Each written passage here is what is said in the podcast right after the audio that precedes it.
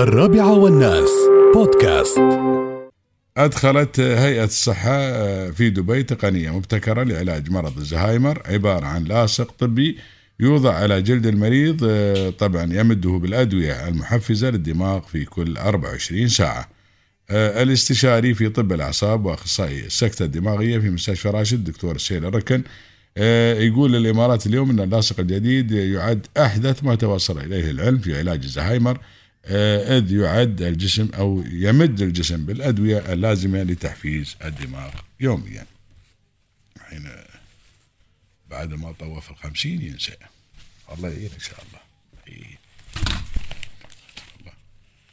الحين ما نعرف اليوم شو. لو ما نقرأ الجريدة ونطالع التليفون. الحمد لله رب العالمين. وأنا سبوحها كلها تحرر لحد والله استغربت اليوم يوم شفت انه ثلاثة لا بتأكد بعد. قلت لا ما بلحد لاثنين يوم تأكد طلعت ثلاثة. اللهم لك الحمد والشكر. لا ونحن بعد زهايمر ما يبالي يعني ما بيحصل مقاومة عندنا. موت شك. على طول يعني بيلقى له بيئة خصبة. اللهم لك الحمد والشكر.